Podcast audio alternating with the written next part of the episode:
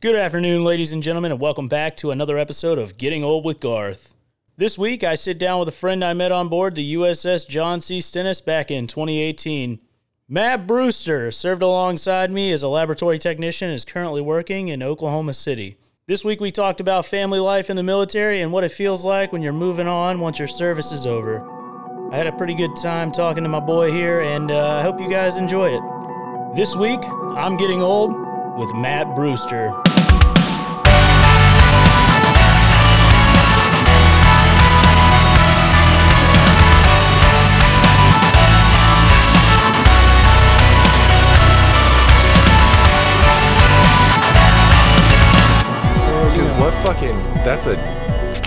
That's a dick. Yeah, you know, like like a cheese wheel, dude.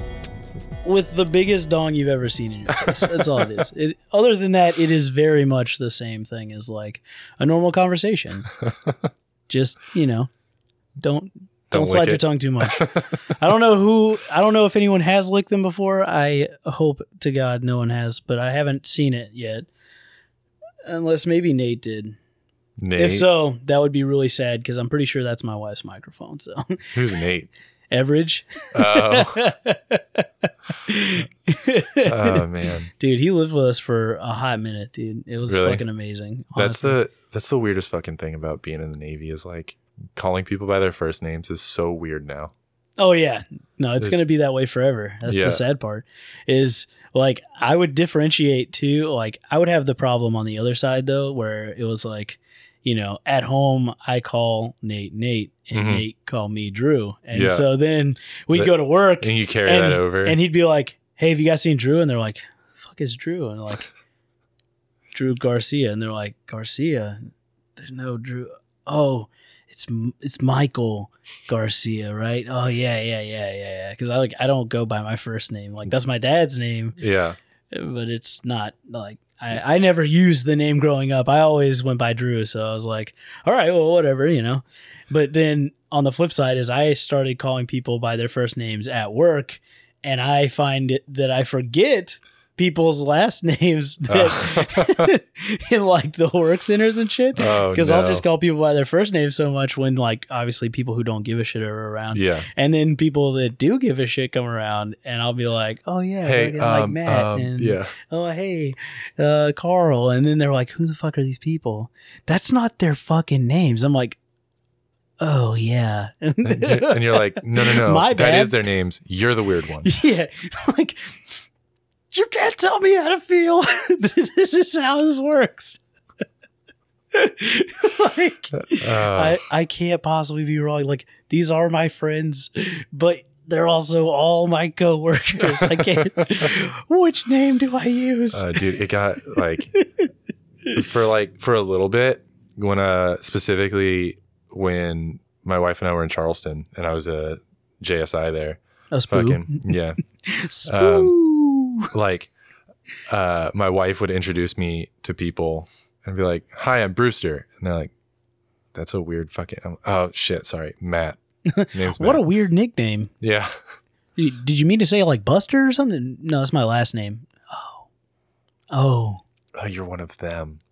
I see. Yeah, military. Duh, that's right.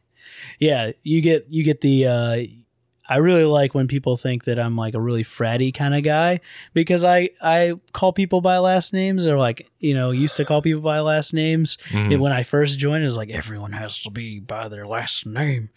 Can't ever call anybody by their name given that they actually go by. Yeah.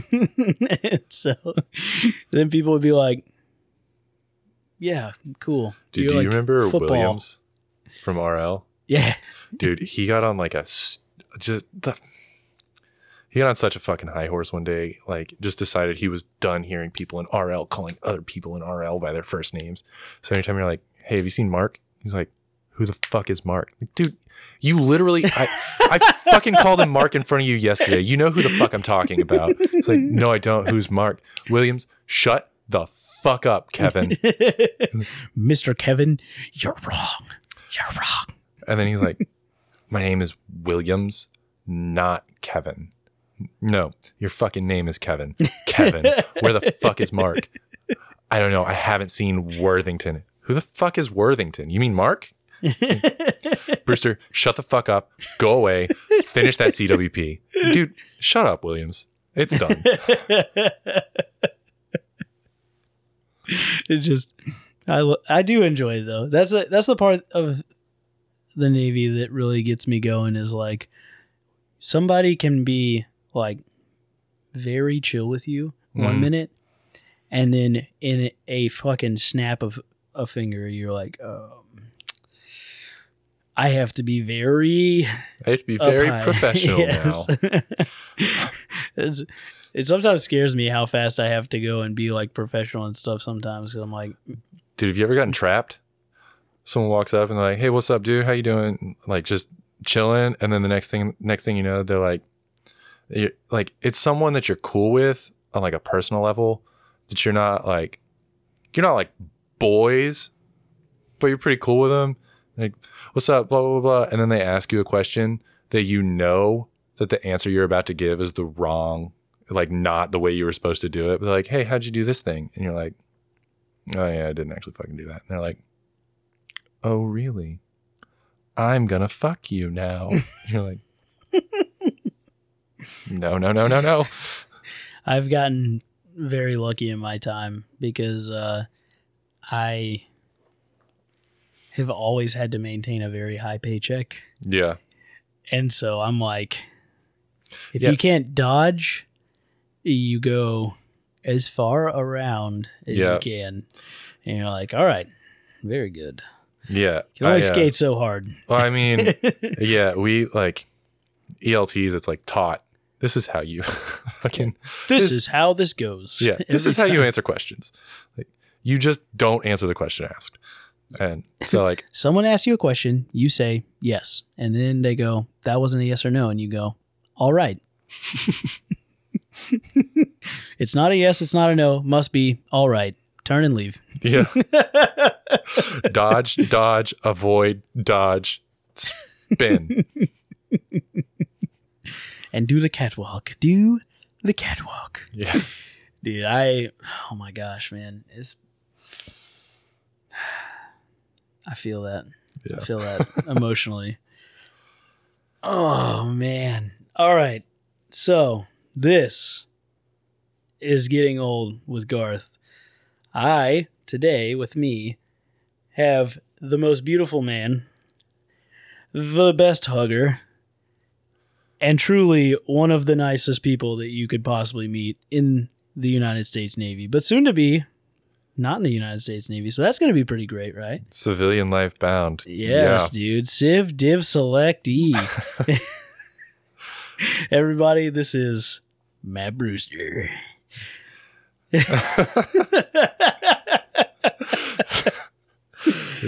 Dude, everyone in RE does that with my name, and I don't get it. Matt Brewster. That's actually because all of us are just huge wrestling fans. We also do the brother, you know, Hulk Hogan, bro. Well, that earlier thing was started by actually like Weisenhutter this dude Kozar or Christopher Corey at Prototype. They just started doing that in off crew, and then he brought it back to. I mean, along with all of his ship in the fleet. Yeah, along with all of his weird ass ticks. I love it, dude. I watched that whole change actually happen.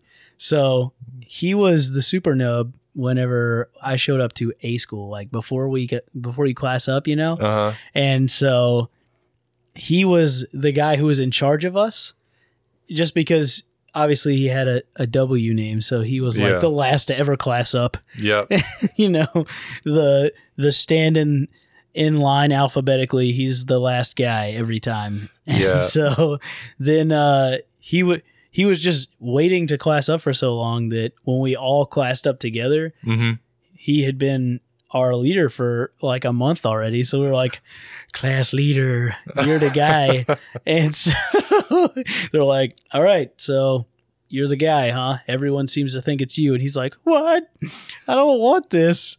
And then a month later, they're like, you're the guy. And he's just like, eat. No, he spiraled completely out of like, he is easily one of the like happiest dudes, obviously. Like stress does not affect him like in a way that it makes you like, you see him freak out, break things, get mad, get sad, nothing like that. He just goes like so manic that it's like equally as terrifying. However, it's like also equal parts hilarious. So one of those, like, you want to ask him like, do you need a tranquilizer? Yeah, bro, you need to sleep. But I love it because like he was our class leader for probably like, I want to say it was like maybe a month and a half, 2 months. And then he just was like, I can't do this anymore. I'm losing my fucking mind. Yeah. And so then he just became old nut and he just hung out. He was like a peon like the rest of us. Mm-hmm. And he just glowed, just really flowered into the beautiful Aaron Weisenhutter. Yeah. Like that everyone on our boat knows. Like, it's ridiculous. I actually should be recording with him pretty soon because right now he's doing like real estate stuff because he's staying in Virginia. Oh, so like after he's out? Well, while he's at Marmac. Okay. Because he's going to finish his real estate exam. Like, I think somebody said, I think he's taking it today. Oh. And so, you know, when he's done getting his real estate license, he's just going to flip houses and buy and sell properties and then, you know, sell other people their dream homes, yeah. You know, because the only thing they have around here is dream homes, of course. So he's going to do like he's going to actually buy the house, flip it, and then sell it himself. Yeah, of course. Why wouldn't he? I mean, he's a genius like that. I think it'll work out pretty well. He's such a weird fucking dude, though. I'm just like picturing Weisenhutter showing someone a house, being like, "And here's your deer."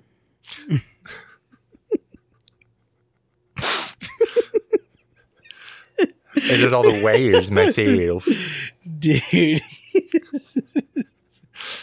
I just remember when he first bought his house.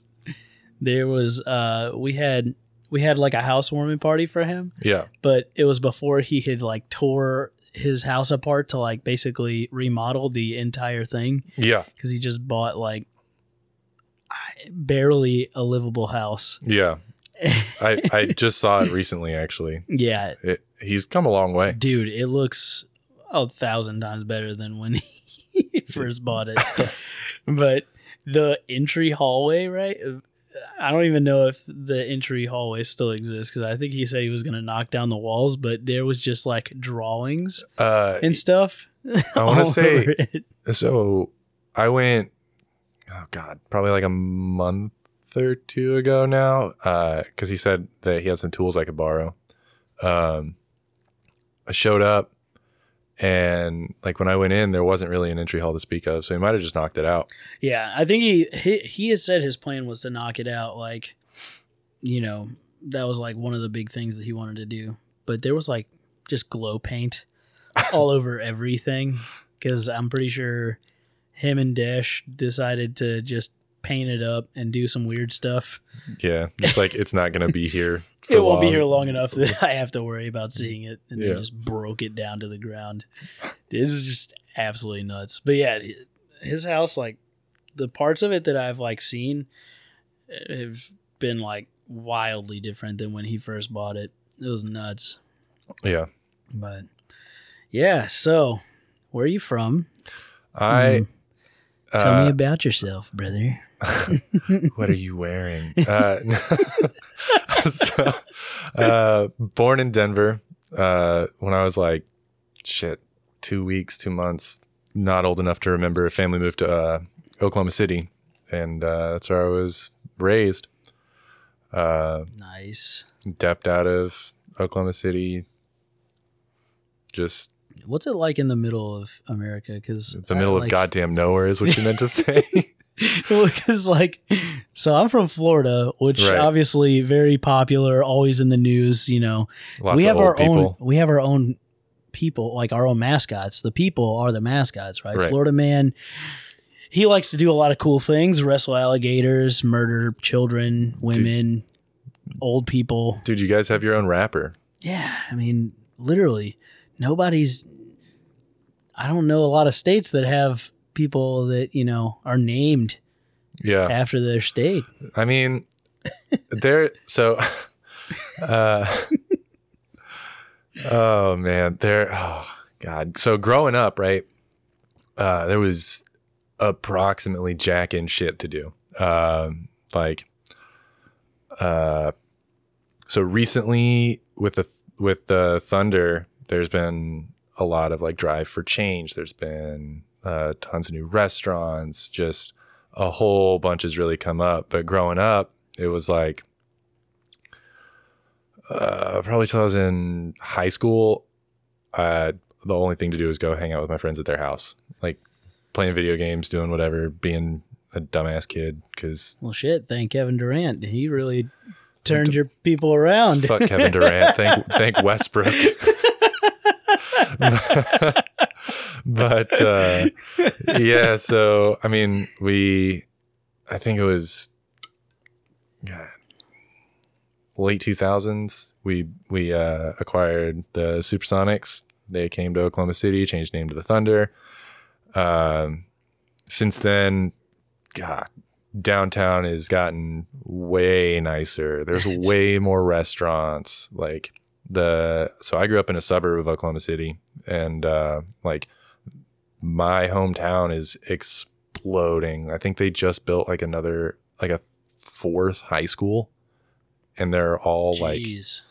I graduated in a class of 600. So not a small class.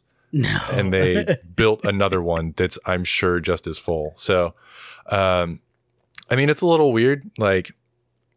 Oklahoma City is a 3-hour drive from Dallas. It's, I think, I want to say a 6 or 7 hour drive to Kansas City.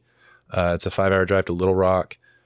So there's a shit ton to do. You just got to drive. You got to drive a lot. Yeah. To get there. But then, so growing up, I always listened to country music. And then sometime probably like 8th grade, started getting into heavier music. And then in high school, started going to concerts. And there was this awesome venue that has since closed down, to my understanding, called the Zoo Amphitheater. And it was amazing. It was right beside the zoo, which Oklahoma City Zoo, fantastic. It has to be. I mean... Yeah, I mean, you find that people. It's either the super ritzy places or the places where there's jack shit to do. But I think Oklahoma City's in the top 10 zoos in the country. It's that's pretty dope. Awesome, and they're always expanding it. But the Zoo Amphitheater itself was a concert venue, and it was entirely outside, and so that's where I went to. Not my first concert; that was at a bar, but my first big concert with large bands. Oh fuck. Anybody just gigantic? I can name some of the band. Oh, it was Mudvayne. Oh, they were the headliner. Yeah, brother. Yeah, Mudvayne was the headliner. And my dad actually got me the tickets for my birthday because it was over the summer, born in June. So my dad was like, I got you these tickets, you can take yourself and 3 of your friends. Got us VIP tickets. Oh, so yeah, dude. It's all general admission, and then the VIP tickets just get you up way closer to the stage. I think they blocked off the first 20 feet, and then that was bricked, and there were wooden platforms on the sides that you could go up to, and you could actually see backstage. You couldn't get back there without a backstage pass, but you could see it. And yeah, just you were free to go in and out as long as you had the little whatever the fuck you call VIP it, VIP pass thing. Yeah, on your lanyard. Yeah, and I had that until probably my first move. It was so cool. And then, yeah, so I went to probably 5 or 6 concerts there over the course of my tenure in high school, and then a couple more while I was in college before I was an idiot and dropped out.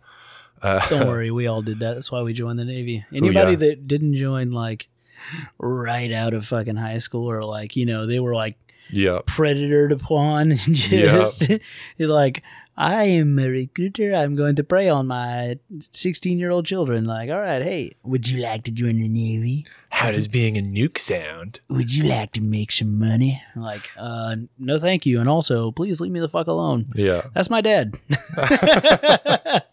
Like, yeah, so I also did the let's go to college and stress myself out until I about die. And then, of course, like, the second I had my associates, like, I just did gen eds and struggled through that for like 6 years. Dude, man, I was such an idiot. Like, I went for 2 years. I came to school with like a year and a half worth of credit from AP courses. So I was like one semester away from a bachelor's, and I just didn't get my, like, I didn't get my associates either, which I probably have enough credits for, but I was just like, I'm going to join the Navy. Why not? Yeah. But what's the worst that could happen? It's fine. It's nothing, of course. Yeah. There's nothing bad that could ever happen. No. So, yeah. I whenever I had gotten my associates, I was like, thank goodness I'm done with school forever. I did what my family has not done yet. Or at least, you know, I still didn't know my dad at the time, so like I didn't realize that like he has obviously done stuff, and like I have a bunch of sisters who have also done stuff, you know, and really beat me to the punch on a lot of it. But I mean, I didn't know at the time, right? And I was like, they didn't exist yet, but whatever. And so like, so then I was like, I'm done. I finally did it. Yes, I am a college boy. And then I was like, oh wait, I can't do shit with a gen ed associates. Nope. Like, I guess I'll join the Navy. I have a lot of debt to pay off now. And then I also joined the Navy. Yeah. So when did you join? You joined, let's see, we might get back about 7-ish plus years. Yeah. So I signed my contract in February of 2013, and then I was in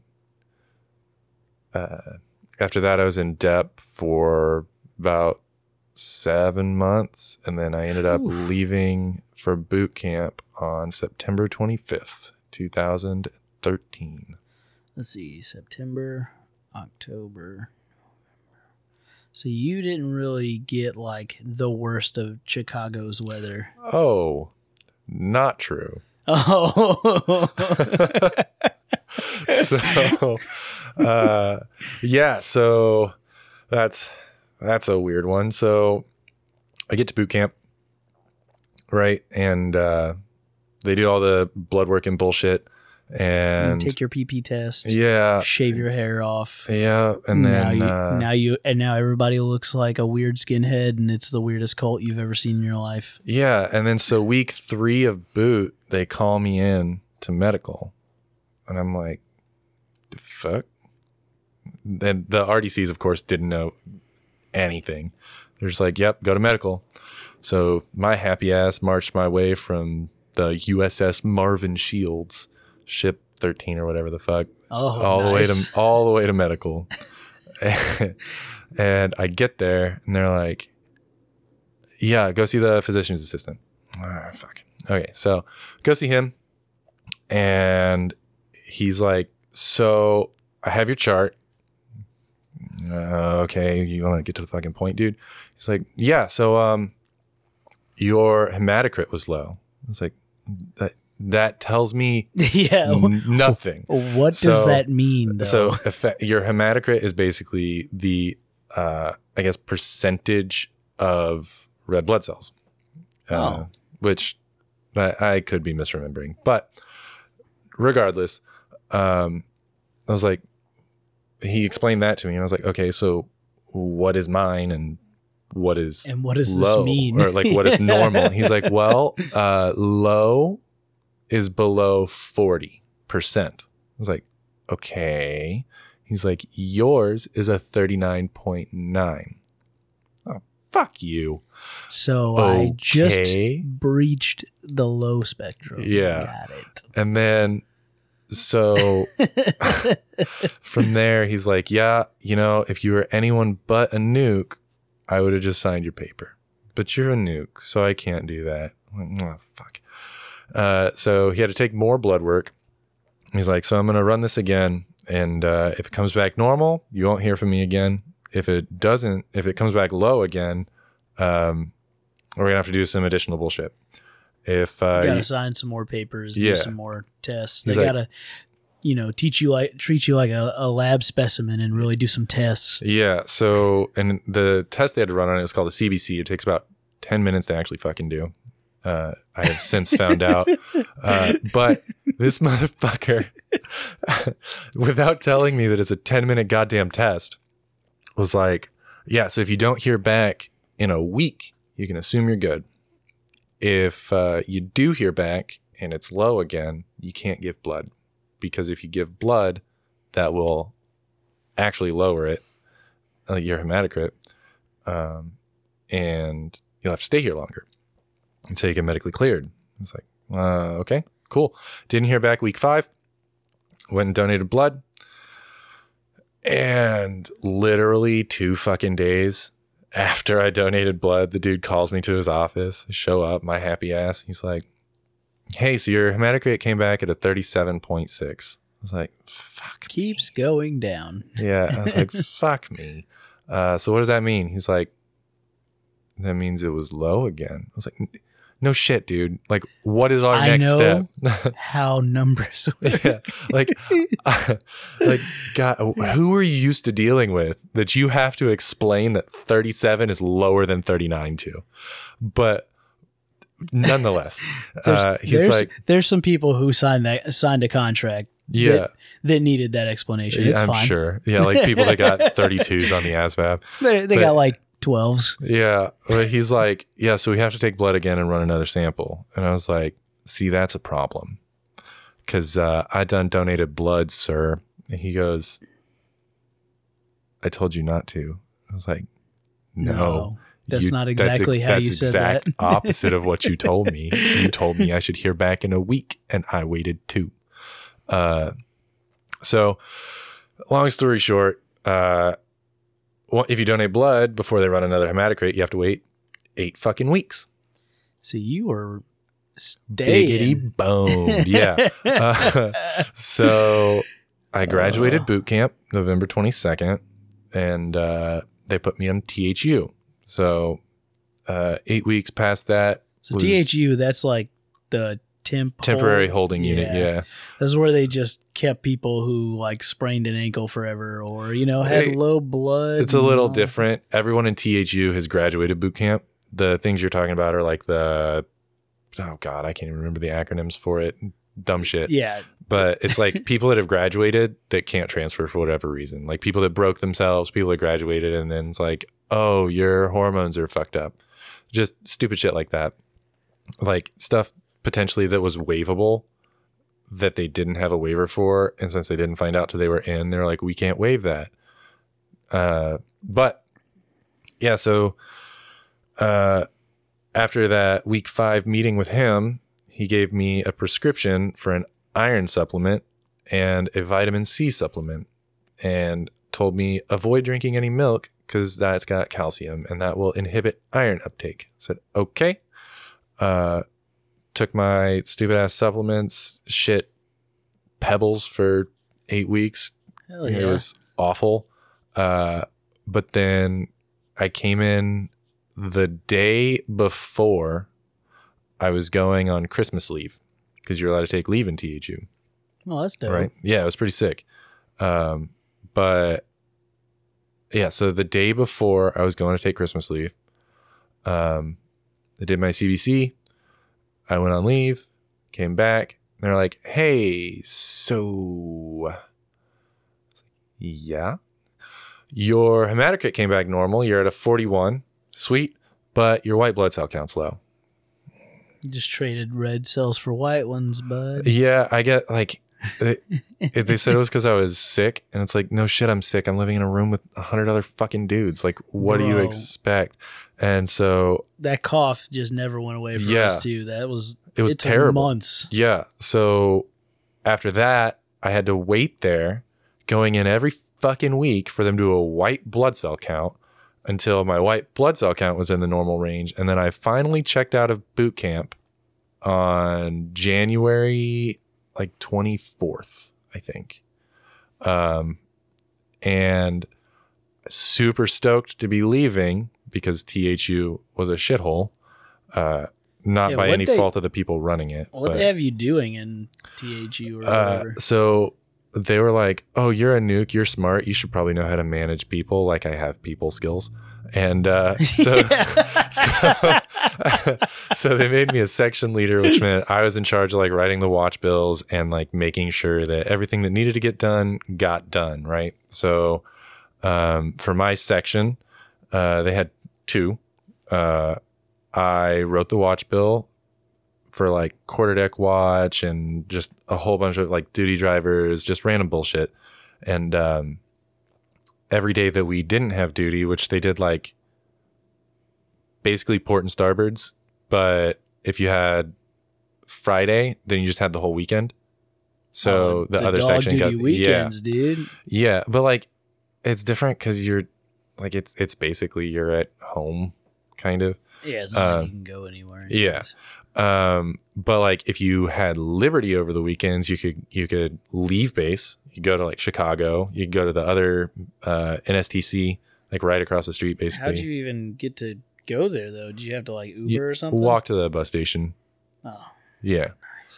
Nice. You like walk to the bus station, take the bus to the train station and then I'm wrong. You just took the train. We walked to the train station. It was like on the way to the other base if you wanted to go.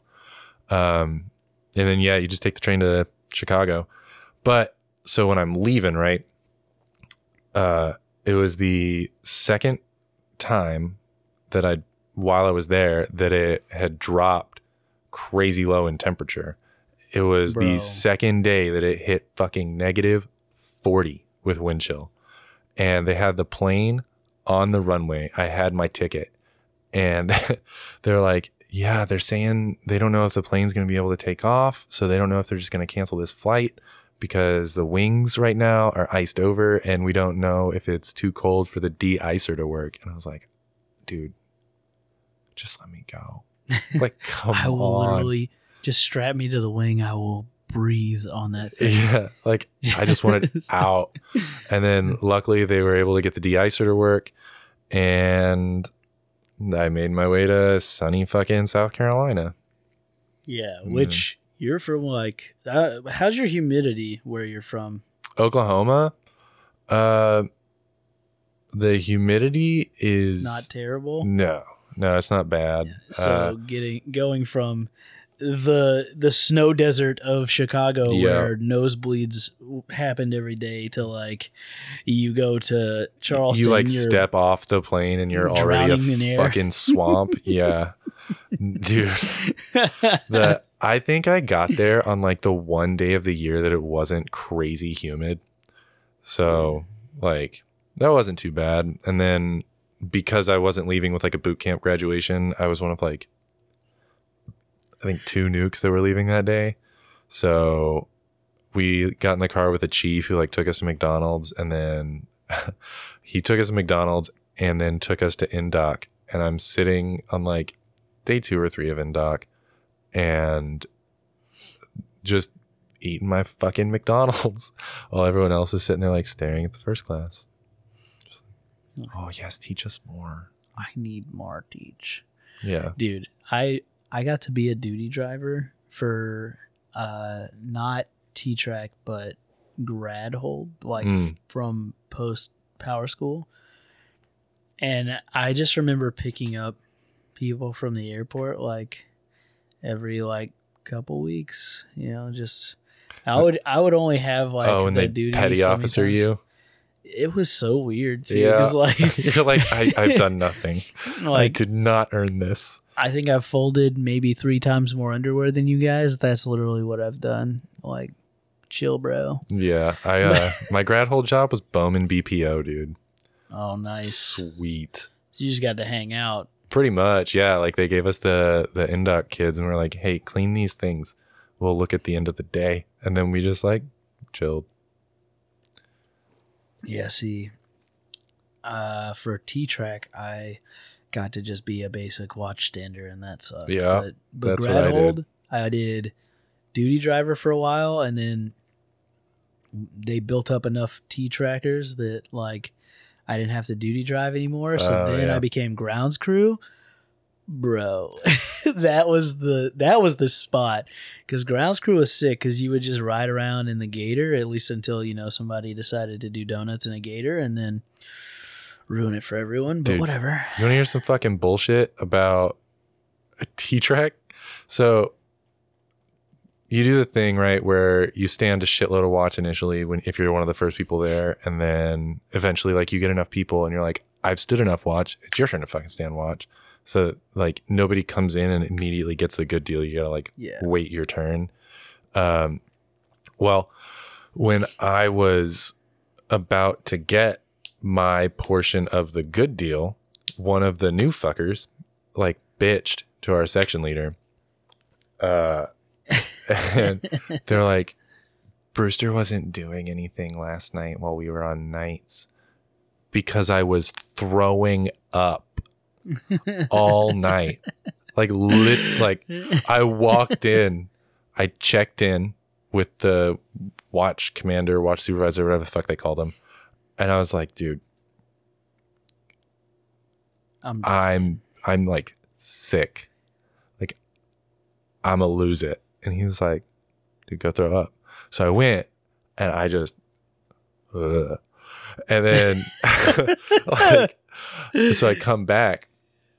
And the dude was like, dude, just go to your fucking room. Like, we don't want you here if you're going to throw up. Right. Yeah, cause not only is it like A, gross, but like B, as nights you have to fucking clean. And so like nobody wants to clean your puke if you don't make it to the bathroom. You're cleaning and throwing up. Yeah. But this new fucker was like, Brewster was supposed to be on watch last night, but I had to cover his watch because he didn't even show up. And so my section leader was like, dude, is that true? I was like, yeah, because I was throwing up. He's like, dude, I've heard from like 3 people that you didn't show up, so I'm gonna have to put you on watch over the weekend on nights, even though it's supposed to be your day off. It's like big oof, bud. Yeah, and I'm not like a bitter person, and I don't hold grudges, but this is like 5 years ago, and I still fucking remember that still night. Think about I was so mad. It's just like I was throwing my guts up, and 5 years later, I still hate that guy. Fuck that guy. Yeah. The section leader was like a good ass dude too. He was just like, I like you, and people know that I like you, and I can't have a appearance of favoritism, so like I have to do this. And I was like, I get where you're coming from, but fuck that. Let me have my weekend. He was like, I need this. Yeah. He's like, nope, dude. God, the pipeline is shitty sometimes. Like the worst parts of the pipeline weren't even the class. It was like Indoc, pretty sweet. Yeah, you do nothing. Yeah, like you clean for like 2 hours and then you go back. And then fucking A school was such a, I mean, like I get that some people need to study bullshit, but like I had no issues in A school at all. Right? Like I just paid attention in class and then went about my merry fucking way. I do my homework in like the breaks and whatever. So I never stayed after like the first 2 weeks or whatever, where after you take your first couple exams and then you get assigned hours other than the like 15 twos. Yeah. I think I got like 10 zeros in A school, but yeah. So I was on vols, like straight vols. Oh, that's from week 2 of A school for the rest of my time in the pipeline, except for prototype, which was dumb, but we'll get there. Yeah. But so dude, do I have a fucking story about that? Anyway, so like I'm just, dude, I abused the fuck out of my vols, right? Like, I do my homework like while the instructor's talking, and then just like copy the notes later, or like do them on breaks, or like I'd stay over lunch. I'd just like run to the galley, grab those stupid fucking heater meals that they had, like the MRE things that you, with like the shake heater thing that you just like, I think we had when we were going, I think we had something like they would literally just box up stuff. They do like the brown bag. Well, they finally started like actually giving you the meals just in like a to-go box. Yeah, because they didn't do that for like the longest time. Yeah. So for us, they had like these cardboard boxes with like, it looked like a fucking microwavable meal, right? Except instead of a microwave, it had like effectively a really badass version of like the hot hands things. Like you'd take this thing, you'd shake it, and it would start smoking. Like I'm sure it was just evaporation and then the subsequent condensation, but like it looked like it was smoking like a motherfucker. So you didn't want to do it in your room or in like the classroom. Well, I'll tell you, being from Florida, what's really cool about those packs is you throw it into like a 20 ounce water bottle or whatever, and you have basically a water grenade. Because when Ivan came through our town, 2004 Hurricane Ivan just blasted the Gulf, right? Yeah. And so we were all, you know, still children, and it leveled our entire fucking town. So we had MREs from like FEMA trailers and stuff, right? And just like throwing stuff out to us. And as kids, you got like nothing better to do with your life than to, you know, try to kill your friends on accident by turning water bottles into hand grenades. Is that like MRE? Like it literally looked like pepper, like in like a little sack. Oh yeah, yeah. You just throw it in. For real. Yeah, but so like I get those, do my homework, whatever, and then like the moment the bell rang for what 1500 or whenever you got out, yeah, I was gone. Like. And did not come in for the rest of the day. I think I came in and did like 2 hours on the weekend once because a buddy needed help studying. But other than that, I was never in that fucking building. And then T-track. Like personal drama aside, like those 12 on, 12 off bullshits sucked. And then you get to like 12 and 24s and it's like, okay, this still sucks because I'm rotating every day. And then you get to just like not do anything for like a month. You just muster and then go back. But then like we had a bunch of people failing PRTs. So they're like, we have to get serious about PT. And they put the fucking failed officers from Power School in charge of our PT. And these are dudes that are like, very good. Yeah. Like, so probably not the brightest officers, not to like disrespect any of them, but like, these dudes are like, a lot of them were going to be pilots or like physically demanding jobs. So they were like very serious about working out. And you're like, dude, I just need to pass. Like, I don't even care about getting a good. I run 3 miles a year. Yeah. Because like, I have to. Yeah. Like if I could bike it, I would. So like, and you're sitting there like, dude, I was on T-track over the summer too, so like because I graduated in May, right? So I took the week of leave after, and I came back in like the very beginning of June, and so I was on T-track from like June through June and July, so it was just hot all of the time. South Carolina then, heat, dude, it'll kill you. Yeah, well, like the worst part about the summer too isn't even the heat. Like Oklahoma's hot as fuck in the summer, like 10-15 degrees hotter than South Carolina usually. So I didn't mind the heat so much. It was the fact that in the fucking mornings, which is when they made you do it because it was black flag every goddamn day, so you had to do it before the sun comes up, dude. And I have always had an issue of getting bitten by mosquitoes, which sweetest blood. Before the sun comes up in South Carolina, you swim in those motherfuckers. So oh man, just unreal the amount of mosquito repellent that I went through. Like I bathed in it basically. Yeah, a lot of people did. That was the unfortunate part. Cause see, I grew up where like my blood, apparently they ain't about it. Like I don't get bit too often. Right. But, you know, I've seen all of the cool skeeters there is in the South, and some of them are big enough to pick up your damn dog and take them away. It's scary. Dude, Yeah, my wife's the same way. Like, I've literally seen a mosquito land on her, not bite her, fly off of her, and fucking bite me. Like, yeah, dude. There's a lot of people that bathed in all that mosquito repellent, and you'd just be breathing toxic sludge running during like the 5Ks and stuff, and you're just like, I can't breathe. Mm-hmm. It's like literally so much insect repellent. They actually didn't even start doing the 5Ks until I was in a decent way through Power School.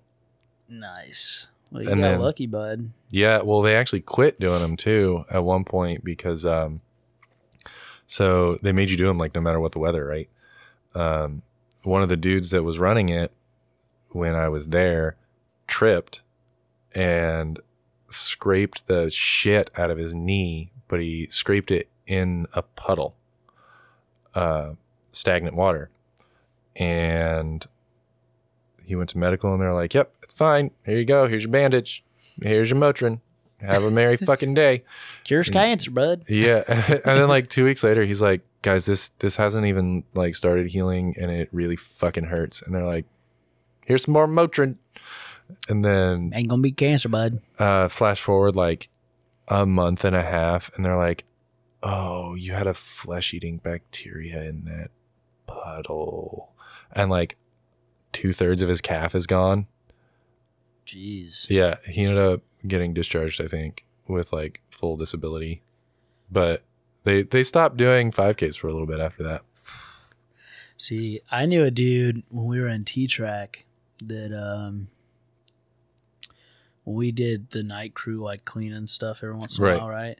And he got bleach like in his eye, and he was like, it was like, apparently it was a good bit of it.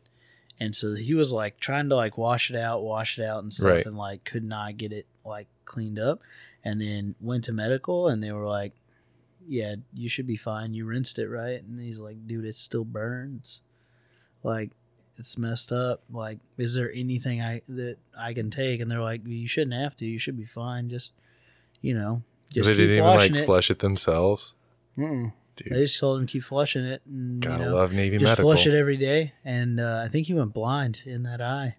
Jesus. It's just like, it's fucked, man. I think he got discharged as well. Yeah, you kind of have to if you're blind in an eye. Yeah, especially if you're a noob. Yep, no depth perception. It's kind of rough, dude. Yeah. But yeah, it was nuts, man. They did not care. And he was just like, bro, this don't feel good. Yeah. Navy medical, best there is. Yo, TRICARE. Crush. Yeah. Dude, so you are one of the select people that got to stick around in Charleston for even longer. Yeah. Just because you got to hated myself, basically. Yeah, you were the staff pickup program or, junior staff instructor, because I don't know what's better, being a jizzy or a spoo. Yeah, it's whatever, dude. They're going to call them either way.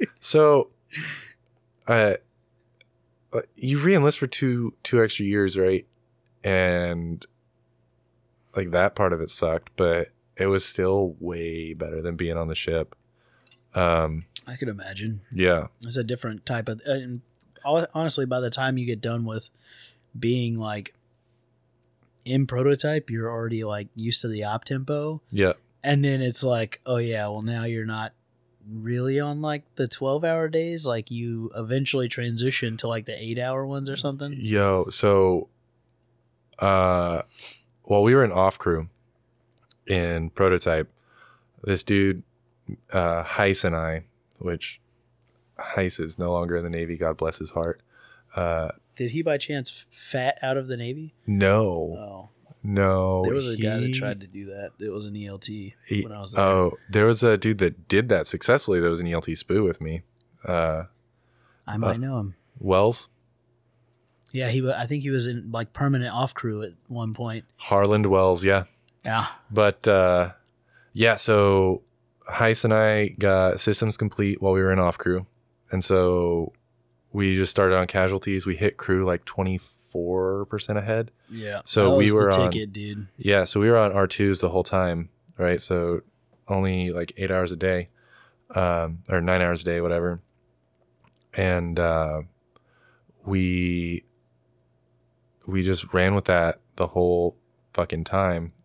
And, I had one practical factor left. One. Just one thing to do. Yes. So we're just like sitting there with literally jack shit to do. And the like scanner that you used to scan in on the second deck went out. I did not realize there was one on the third deck that you could use. Because like even when I was in off crew, I used the one on the second deck. No idea there was one on the third deck that worked. I thought they were all fucking broken. So I just didn't scan in or out. And my TC calls me in after like a week of not scanning in or out. And he's like, hey, so I see that you haven't been scanning in or out. It's like, yeah, I don't think anyone has. The scanner's broken. He's like, oh, okay. Okay, cool. Yeah, I'm pretty sure you can use the one on the third deck, just so you know. I was like, okay, cool. No problem. I'll start doing that. So I start scanning in and out again. And then like 48 fucking hours later, this douche canoe calls me back into his office. And he's like, Brewster, you lied to me. What? Like, people were using the one on the third deck. So if you didn't know, you were one of only like two people that didn't know. And I was like, dude, I don't fucking talk to anybody. I would have no, like, I'm not like, hey, how did you scan in today? Right? So, wait, did you scan in? Did you scan in? Yeah. How about you? So like he's apparently been fucking calling people in. And keep in mind, I've interacted with dude like 4 times ever. Right. So he like barely knows my name, except that I popped up for not having scanned in or out.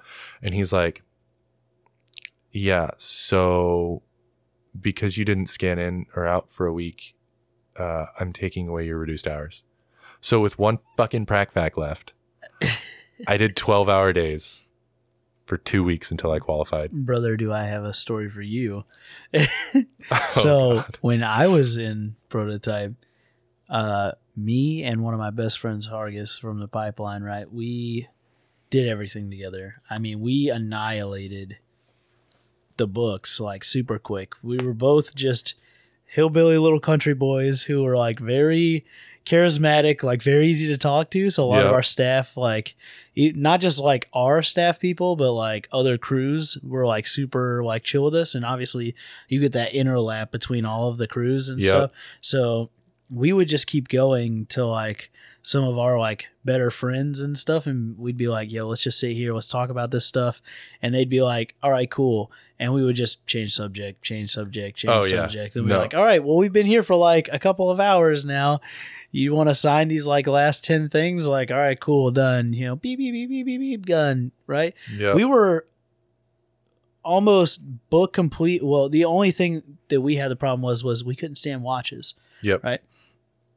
Couldn't stand watches at all. You're in because, one of the like 18-month shutdowns. Shut down the plants. Yep. And I was like, oh. Literally, they pushed so hard for this one dude to like get all his watches. It was an ET. It was like a class or two ahead of ours, and they pushed really hard for him to do it. And he was in the process of like being removed from the nuclear community. He was like, dude, I stop doing this. And they're like, no, we're going to make sure that you're the closest one to being done. We want you to be qualified. And he's like, I'm not going to, you guys don't understand. I'm in the process. And they're like, so they shut it down and like basically screwed over a bunch of like the ETs and stuff. Yep. Right. And so, but we only had like watches left, but we couldn't even do the like IDE, the IDE or whatever thing. Yeah. The like interactive, like fake one. Yep. And I was supposed to get my plant shift trainer the week I was supposed to attempt it for the second time, because the first time that I actually was able to do it, the officer person ahead of me, like I taught them how to do this stuff, and then they just flopped, and just like it took forever. And then the only guy that was qualified to give that on our crew was like, all right, man, we'll do this next time. And I was like, I promise the next time if there's an officer with me, I'm going to lose it because I've studied this. I've practiced this 1,000 times because I have nothing better to do than read tech manuals to like pass time. Yep. And so they sat us down for the second I was teaching the officer who was supposed to go with me for my second time. I was teaching him in like the little like de-energized version of that. Yeah. Right? So I'm like sitting there. I'm like, all right, you got to do this. Then you got to do this. And you got to make sure you turn them at the same time. It makes it a little faster. It's not that hard. Don't freak out. And the day before we were supposed to go to this trainer. Broke. No, even worse.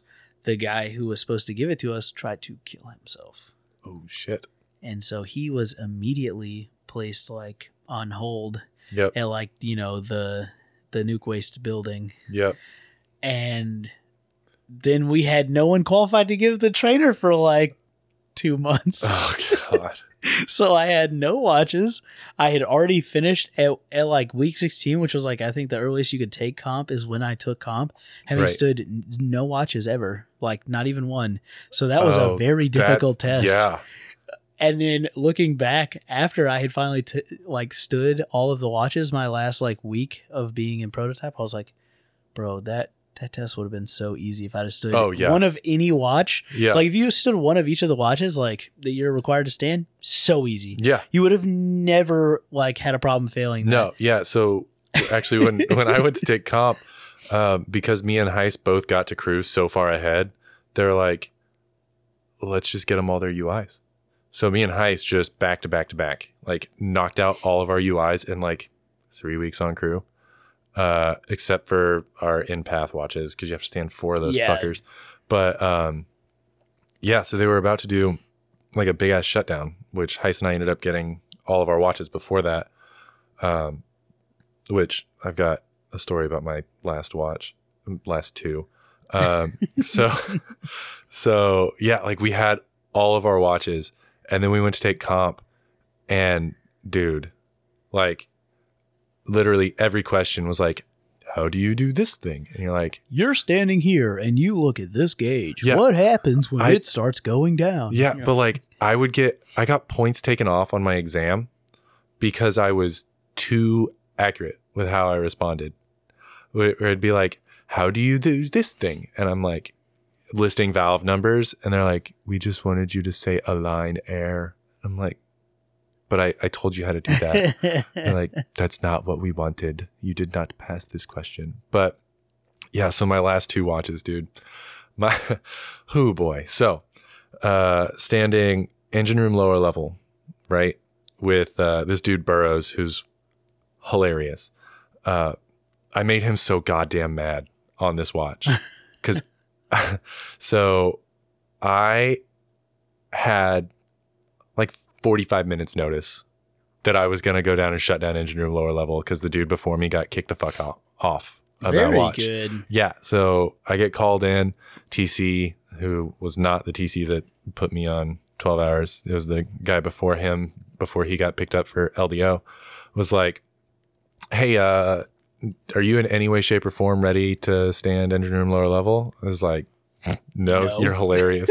He's like, no. I'm like not kidding. Like, can you stand engine room lower level? The dude got kicked off. And I was like, fuck it, I'll give it a shot. I went and like read. I had Heiss, who was engine room lower level path, like tell me where everything was and shit. And then so I show up and Burroughs is like, you ready for this watch? And I was like, we're gonna fucking find out. He's like, let's get it, baby. He just goes, oh God. And dude, I proceeded to fuck up everything. Right? Like, I didn't know where any valves were. I barely knew where the books were. I'd like, engine room upper level, had it down. Engine room lower level, nope. Didn't understand it. Yeah, so like I'd done my IOW, like my observe watch for that, like 3 weeks before. So like that did not help at all. And I'm doing a shutdown and just, dude, fucking everything up. I had to get so much help from Burroughs. At one point, he was like, if I have to help you again, I'm going to fail you. So I called Heiss down. I was like, Heiss, I need you to show me where everything is. He was like, dude, I got you. And he helped, right? And Burroughs sees this shit happening. He's like, I'm gonna kill you. Right? Finish the 4-hour watch, and then we're doing like the debrief, whatever. And Burroughs just looks at me and he goes, Brewster, I'm giving you a 2.5. And this is the most lenient fucking 2.5 I have ever given. If you do this poorly on a watch with me ever again, I will fail you so fucking fast. It will make your head spin. Flash forward to the next day. Engine room upper level with Burroughs. He's like, he goes, Brewster, if you fuck this up, I will kill you. I was like, dude, I got it. And he just, I will crush this. He goes, he's like, this is your 5th fucking watch in engine room upper level. So the standards are high. I should be able to basically sit down and do nothing and have you run this watch station.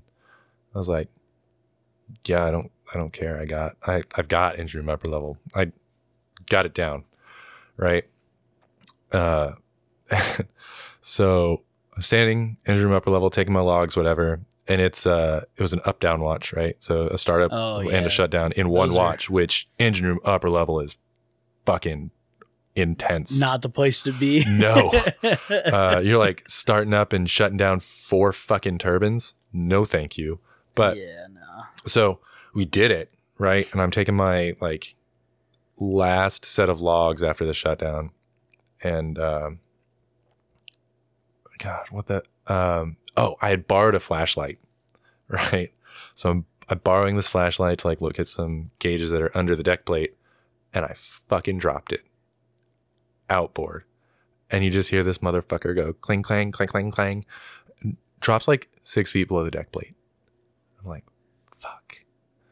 So I was like, Burroughs, like, what's up, dude? I just dropped my flashlight. He's like, oh, you need one? I was like, no. That's not what I'm saying. I borrowed that flashlight. Like, that's not my flashlight. And I'm pretty sure it costs like $50. He's like, sounds like you're fucking getting it or you're buying a new one. I was like, yeah, I'm getting it. So I climb into the outboards, right? Down below the deck plates.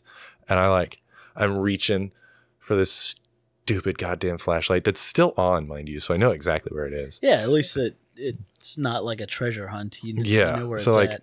But I can't fucking get to it because I'm not a small human, and there's a shitload of piping down below the deck plates on a fucking submarine. So I'm like trying to reach this thing, and it's like I can touch it with like the very tips of my fingers. I'm like, fuck, I can't get it. I guess I have to go back up. So I'm starting to like try to go back up. I'm like, oh no, I'm stuck. I look down and it's my belt is like pretty much glued onto this pipe hanger. It's stuck so hard, like it's not coming off while I'm wearing the belt. So I take off the belt, and hand the belt up to Burroughs, climb out of the hole. I'm out of the hole, put the belt back on, pat my waist. Oh no. Burroughs is like, what? I was like, Burroughs, what the fuck is on your belt that's not on mine? He goes, no. I was like, yeah, I dropped my TLB down there. So he's like, can you get it? And I was like, I think so. He goes, well, you fucking better get try. And I was like, okay, grab my feet. As I said, grab my feet, and then proceeded to fucking dive into this space. Oh my God. Like head first. He grabs my feet. And I reached it, grabbed it, pulled it up, put it on my belt. But dude, Burroughs like literally after this moment just like sat on the steps in engine room upper level, just like laughing his ass off. He was like, I've never given this different of a watch grade before, in like one day, because he gave me a 2.5 on the engine room lower level, which is like, which really means you actually failed. Like you failed, but we don't feel like doing the paperwork. Yeah. Like when I was an instructor, I can say from experience, if I assigned you a 2.5, I should have fucking failed you. Right. And a 2.6 is like, I should have given you a 2.5. anything above that, like, you earned your grade, right? But so he gave me a 2.5 on that engine room lower level because I fucked it up. And then engine room upper level, 3.8. Crush. Yeah. What a flip-flop there. Yeah. Bud. He's like, I've never seen this big of a disparity in, like, watch standing performance because you crushed this.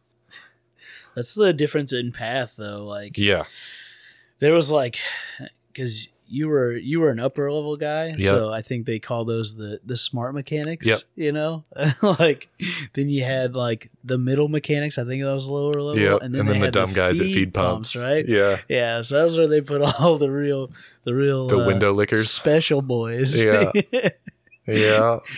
And I just remember, like, so there were people that would fail, like. They would just, you know, pass barely, like, 5 feed pump watches and then just get annihilated in the other 2. Oh, dude. So my buddy that was feed pump path was like, hey, I have a startup in engine room upper level tomorrow. And I was like, okay, you just stand the watch. He's like, yeah, I have no idea what I'm doing. I was like, okay, read a book. He's like, no, I also don't know where anything is. I was like, dude, if you want me to fucking help, you just ask, right? So he asked me, I come down and help him. And so while he's standing this watch, I'm down there with him and for blowing down the steam drains on startup, I literally walked the path while he's on the watch in front of his overinstruct. I just walked and stood next to the next steam trap that he had to blow down each time. And just did that for like 30 minutes. He crushed that watch. Yeah. He ended up getting like a really good grade on it. And he was like, thanks. You're the best. Dude, man. Yeah. After the pipeline though, like, I think that because you got to the ship after Pia. Yep. You didn't get to show up during the super maintenance period. Were you there for either of the CP2s? No, I showed up like, I think right after. No, I showed up on in the middle, tail end, whatever, of the first underway after we were fixed. Oh, so you were the very end of the workup cycle going into deployment. Yeah, That was a fucking shock. Did you get to do anything in Washington while you were out there? Because you would have only had a couple of months. I mean, nominally. Like, kind of, I guess. Like, so I got to Washington. I was in like TPU or whatever for like 2 weeks, I think. And then they flew me out to the ship, which they actually flew me to San Diego and then like had to get a taxi to the ship, which was... Like, which if it's the end, was it like at the very tail end of there was the like underway? A week left. There was like a week left in this underway. Yeah, so you drove to the ship. We hung out in San Diego for a few days, and then we drove up to Washington, which was like a exactly 3-day trip. Yeah, but so I love it, dude. So we get there and like they gave us 0 guidance, and of course like. My dumbass is wearing second class crows. So they're like, oh, you're a second class. You're a leader. Lead us. And I'm like, dude, I have never been to fucking San Diego in my life. Let's just go to the USO. Figure it out from there. So we get to the ship. Where's my boat? Yeah. We get to the ship. And then,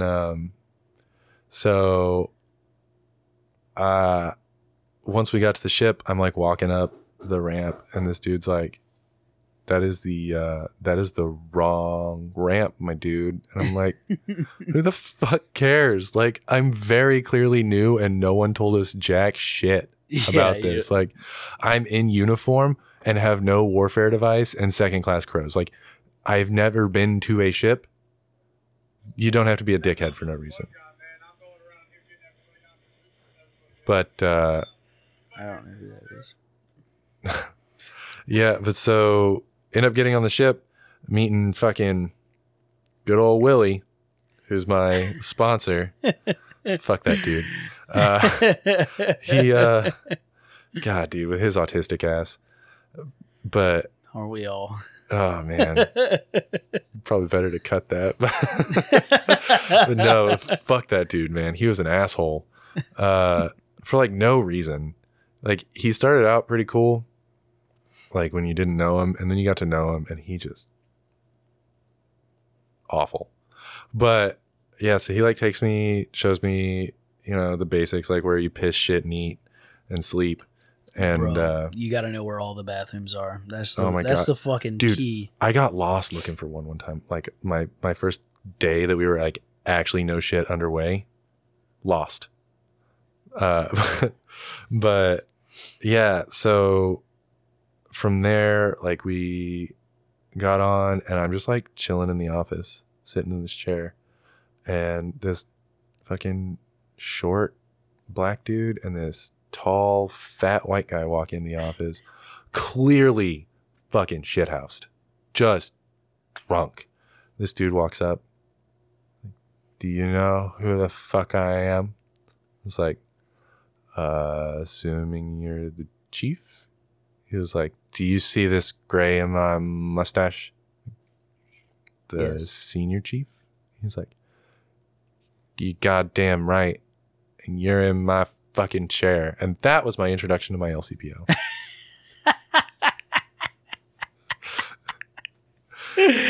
Oh, dude. Yeah. And then the next day when he had sobered up, he like introduced himself to me formally, whatever, and proceeded to lie completely about his leadership style. He's like, yeah, I'm pretty hands off, you know, like everything's going good and it's fucking cupcakes and rainbows, and then people start fucking up and fuck up too bad, and I have to start, you know, peeing in the ice cream and shitting on the rainbows until it's all good again. It's like, that's a really gross metaphor, first of all, but whatever. I really don't want to eat peed in ice cream for sure. Yeah. And then flash forward like to where I actually know the dude, and he is the most micromanaging motherfucker I've met maybe in my entire life. Like, dude. Wow. So I was the new nublet. I was ended up being like 9 nubs at once because the people before me. We'd gotten so many new people. You were a part of the wave that brought us back to like, almost capacity. A normal. Yeah. Yeah. Because, oh my gosh. So let me tell you about before you got to the ship then, because I know a really good timeline, I guess, at this point of like when you actually had shown up. So pre those like CP2s and like you guys showing up, we had so many issues. I think that we had gotten down to like maybe 13 people in your division, I think, total. That's like out of plant, implant, leadership. It was like there was no one because people showed up to the ship that were like went through the pipeline with me or were like in the second like ELT school, right? Because you guys had like an extra 4-month school or something like that. Yep. So the people who were going through that school that showed up to the ship with me, a lot of them ended up just smoking weed or like doing whatever they could to get out. They were like, we don't like this. There's not enough of us. Our watch rotation's garbage. We don't want to qualify. We're like all on hours. Like morale had never been lower for the lab boys. All right. Yep. They were just dropping like flies. Yeah. And to the point that it was like, there was no one. You guys had maybe like 13 people. Yeah, total. Before we all showed up, everyone was talking about how like the work centers for like 1 plant and 2 plant were literally the work center soup and the assistant work center soup and nobody else. Yeah, it was rough, dude. It was wild. And then like 9 of us showed up back to back to back. A whole bunch of people started just absolutely like we got so many people so quickly, and I was like, wow. You guys are an actual division again. That's great. Yeah. Dude, that's wild. Then, yeah. Oh, man. And then, so, had a little bit of trouble qualifying ELT. Qualified eventually. Qualified a bunch of shit really fast. Got myself not dink, which 5 and dimes were the worst. Bruh. Dude, I was on it for like 6 months. Oh, through like all of I was on him deployment? For all of Comp2X and then the first like 3 months of deployment. Yikes. Yeah, not fun. But because of that, I ended up like way ahead in everything. So by the time I started actually qualifying shit, it was like one, it felt like a qual a week. Like December, I think 9th, I qualified ELT. And then before the end of December, I also qualified B-Nuke, Feed Pumps, Feed Control. January, I qualified Charging Station. Late February, I qualified CGs. You just steamrolled literally through the rest of it in no time. Yeah. I had to bullshit my way through a few of them, but yeah, I mean taking an entire watch station's worth of knowledge every week and throwing it on the table. Yeah. So yeah, that was a wild time. Dude.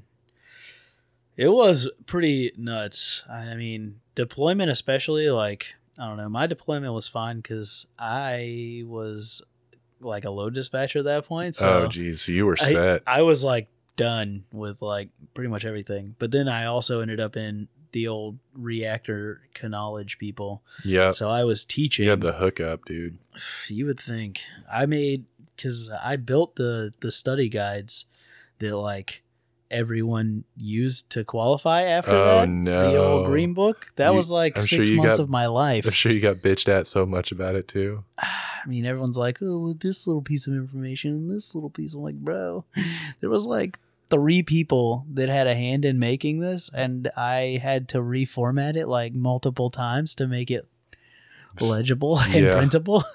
Like, it sucked. It was like 6 months. Good and Lord. Then we finally like distributed them. Those things were super useful though. Bro, everyone used them. To the point that it should have like replaced the B-Nuke notes.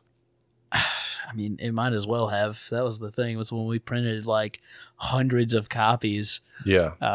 It was ridiculous, man. So I used to be doing that when I wasn't on watch. I was literally printing and building the books. Oh, geez. And so that was like a second watch for me every day. It was rough. But literally we, it's funny because people still kind of use them every once in a while. Like they're obviously fading out of existence because no one is there to print anymore, new ones. But some people still have like the really old ones and they're like, oh, well, you know, we're running drills, like, oh, I have all of the procedures in this book. And I remember one of the guys who's like running the drill team was like, hey, you can't fucking use those.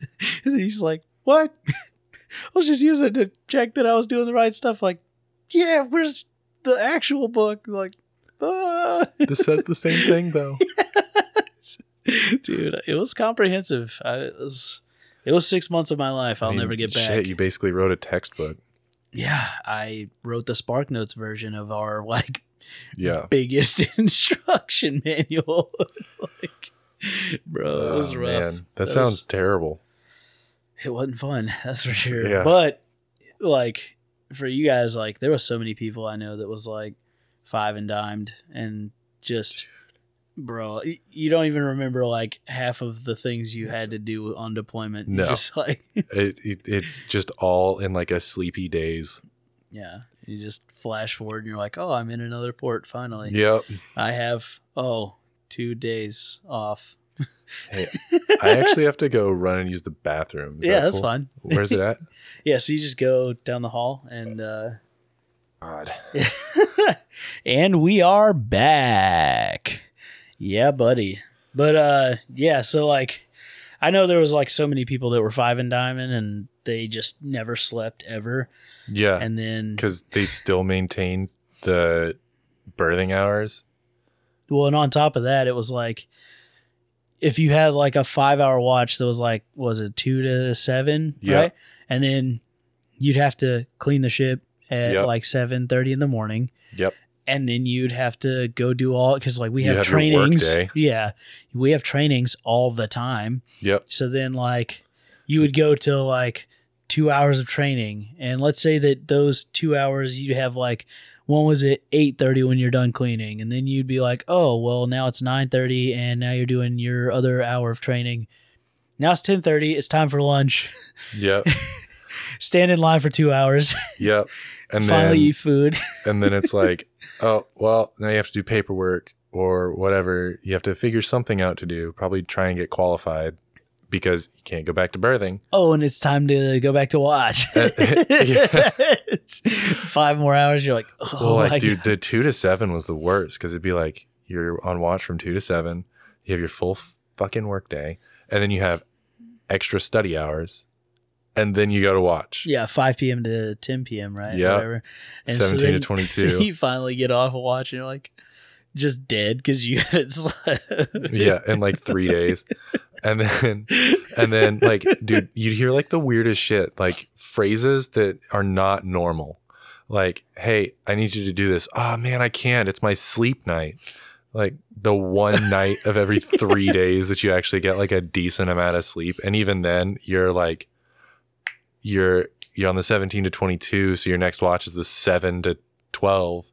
So you like it's your sleep night, but you're not in bed till like 10:45, 10:30, maybe 11 if you like. Yeah, just depending on what happens. Yeah.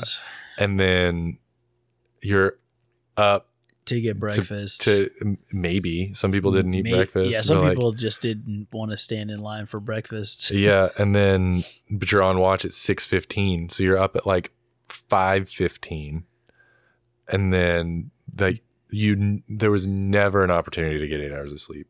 Yeah, it was rough, dude. It was absolutely insane. And then like yeah, but then I qualified, and then I was getting so I was on. That was in the 5 and 25s. Or wait, you guys had a different... Yeah, we had a really weird rotation. Like, we were... It was basically similar to 5 and dimes because, like, we'd stand a watch and then we would get dimed on the UI that we had to stand and then watch and then UI. So, like, still on 5 and dimes until you weren't dink. And oh, brother, dude, the day I got on dink and I got floated for my first watch, I almost cried. I was so happy. Sitting in the plant, just beat down. Just, I know I'm supposed to be here, but they tell me I don't have to be here. Just crying. Dude, it wasn't even that. I was just like standing in the P-way. And someone was like, are you okay? I was like, I'm not dink. I'm like caught up in everything. I don't know what to do. I'm not on watch, but I'm so tired, but I can't go to bed because birthing hours. So I'm just staring at the wall. Dude, I remember there was people that didn't get like Sundays or whatever. Like their Sundays, they'd have like the double watches on Sundays. God, dude, that was the worst. That might have like ruined me if I would have ever had to do that. Because I had it good. I can't even complain because when it comes to like deployment, yeah, it sucked for like everyone, right? I had just had my son and everything like right before deployment. So. My daughter was what 6 months old when we deployed. We left in what October. So she would have been 7 months. My son was born in August of that same year. So I missed half of COM2X, flew on board, got kicked out of my division, moved on and moved to reactor knowledge. Then I'm an instructor, like teaching at that point, basically, or like writing an entire training regiment and writing this giant study guide. And when I flew back on, I remember, I will never forget this. So 10 days after my son was born, we had to fly my wife and my 10-day-old son to Georgia because I was going to be gone, right? Yeah. My wife had an emergency C-section. So like she was done, like could not move. It was so crazy. Right. And so like we needed someone to be able to take care of like, my son and my wife. And so it was so crazy. And I just remember, so we flew them out with her parents. Like her parents bought her a ticket to like fly her and my son. Yeah. And so that was 10 days. I was given like 21 days. right? So by the time my wife, for the paternity leave. Yeah, so like I took normal leave until he was born. So I think that of the 21 total days that I was off of the ship, I think that I actually, this would have been when he flew out, might have been like day 14 or something. It was like very soon after the ship left, my son was born. Right. And then I was there for the birth of my son. Thank goodness, dude. It took a lot to get there. So yeah. I have like a lot of bitches, gripes, complaints about that, but I was able to be there for my son. Right. Thank goodness, like the guy who was in charge loved me enough that made it happen. And so I was the reactor guy. Oh, Zer. Yes, dude. Commander Captain Zer.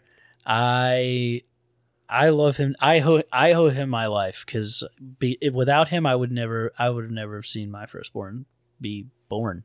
Damn. Right. And so they left. It was maybe like 15 days in of that total leave. Yeah. So I just sat in my house, like FaceTiming my wife for like days. And then I called the beach deck guy because I was supposed to check in the beach deck. Yeah. And I was like, hey, my like leave is set to expire in like a couple of days and I'm supposed to check in. And he's like, well, when are you supposed to fly out? And I was like, that's why I'm calling you. Yeah. He's like, well, did you order a plane ticket? I'm like, no, you guys were supposed to do that. And he's like, oh no, you're supposed to do it. And I was like, what? So I'm like trying to frantically email the ship. I'm like, hey man, what do I need to do? Like, what am I supposed to do? No emails, dead silence. I hear nothing at all. I think we were fucking MCON. No, I'm going to tell you what happened because I remember what happened. And so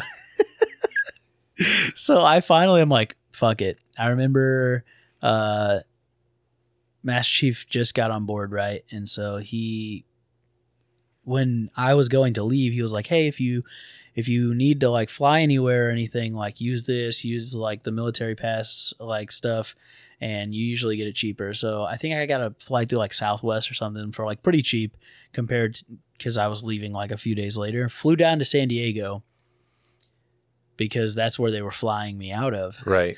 And so I showed up. They already had a reservation set up for me. Luckily, Beachstead did something for me.